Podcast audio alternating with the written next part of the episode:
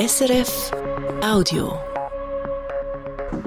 Du ist das Regionaljournal Aargau-Solothurn. Am Mikrofon ist Andreas Brandt. Ein Papierkrieg soll an den Kragen gehen. Das digitale Zeitalter soll auch auf den Bauverwaltungen anfangen. Das ist die Idee bei der geplanten Einführung von E-Bau im Kanton Solothurn. Mit diesem Portal sollen ab dem Herbst Baugesuche digital erfasst werden. Aber genau die E-Bau-Software, die der Kanton Solothurn will brauchen, hat im Kanton Bern schon letzten Sommer für Kritik gesorgt, aus Datenschutzgründen. Jetzt haben wir noch nachgebessert. Der Ralf Heiniger berichtet. Auf dem E-Bauportal vom Kanton Bern hat man ganz einfach Grundrissen und Baupläne abladen.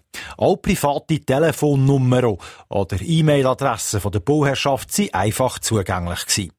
Zu einfach hat man hier auch im Kanton Solothurn gefunden, wo ja genau das gleiche Portal, das die Berner schon seit zwei Jahren haben, heuer einführen aber es sei etwas gegangen, sagt Cedric Möri, der beim Sekretariat vom Solothurner Bau- und Justizdepartement für das Projekt zuständig ist. Da gibt es Verbesserungen. Der Kanton Bern hat die schon umgesetzt. Die Verbesserungen sind auch automatisch, weil wir in enger Zusammenarbeit sind, eingeflossen in das System, das wir aufbauen. Also Telefonnummer, E-Mail-Adressen, die eben so ursächlich sind, die werden ausblendet. Ausblendet auf diesen Formular, wo man muss ausfüllen muss. Bei den Bauplänen muss man diese Sachen gar nicht unbedingt drauf tun, wenn man nicht will, sagt der Cedric Müri. Obwohl, dass man jetzt noch ein bisschen dran hat müssen schrauben, soll die Einführung von E-Bau im Kanton Solothurn am Schluss nicht teurer werden als geplant, heisst es beim Baudepartement. Also vermutlich nicht mehr kosten als 1,9 Millionen Franken. Was die geplante Einführung in diesem Herbst betrifft, ist der Cedric Müri aber weniger zuversichtlich. Auch weil der Kantonsrat gerade letzte Woche das Planungs- und Baugesetz zurückgewiesen hat, wo E-Bau auch dazu gehört. Ja, das könnte ein bisschen knapp werden. So mit drei, vier Monaten Verzögerung rechnen wir jetzt wegen der Rückweisung vom Planungs- und Baugesetz, wo halt Grundlage ist, dass wir unsere Rechtsgrundlagen, die es braucht, für Seebau so können anpassen können. Und außerdem muss das Baudepartement auch noch grundsätzliche Fragen klären. Zum Beispiel, wie öffentlich muss die Auflage der Baupläne heute noch sein? Heute gehen ja meistens nicht viele Leute die Pläne auf einer Gemeinde anschauen. Im Internet ist das natürlich viel einfacher.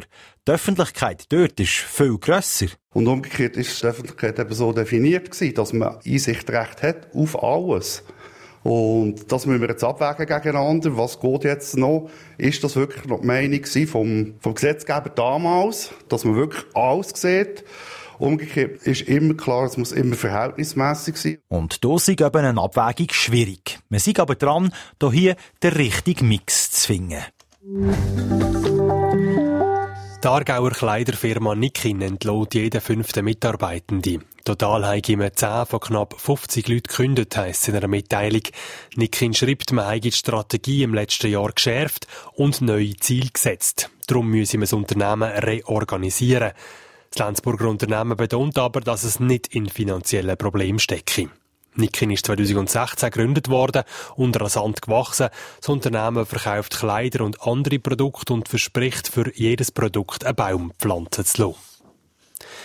Im Kanton Solothurn sollen Amtsgerichtspräsidentinnen und Präsidenten in Zukunft in einem Teilzeitpensum von mindestens 50 Prozent arbeiten können. Das fordert die Justizkommission vom Kantonsrat. Die Kommission will damit noch ein bisschen weitergehen als der Regierungsrat. Der hat ein Mindestpensum von 60 Prozent einführen ein 50%-Pensum erlaube aber noch mehr Flexibilität, heisst es in einer Mitteilung von der Justizkommission. Die Einführung von Teilzeitpensen soll das Amtsgerichtspräsidium attraktiver machen. In der letzten Zeit hat es nämlich teilweise nur eine Kandidatur gegeben, wenn eine Stelle frei geworden ist. Eine Meldung vom Sport Eishockey. Nach dem Trainer geht beim EAC Alten jetzt auch der Sportchef.